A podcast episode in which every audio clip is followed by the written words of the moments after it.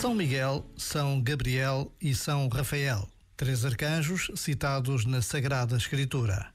A Igreja celebra hoje a festa destes santos, cuja devoção continua a inspirar pintores e escultores por todo o mundo. Esta breve pausa pode ajudar-nos a querer conhecer a nossa fé. Já agora, vale a pena pensar nisto. Este momento está disponível em podcast no site e na app.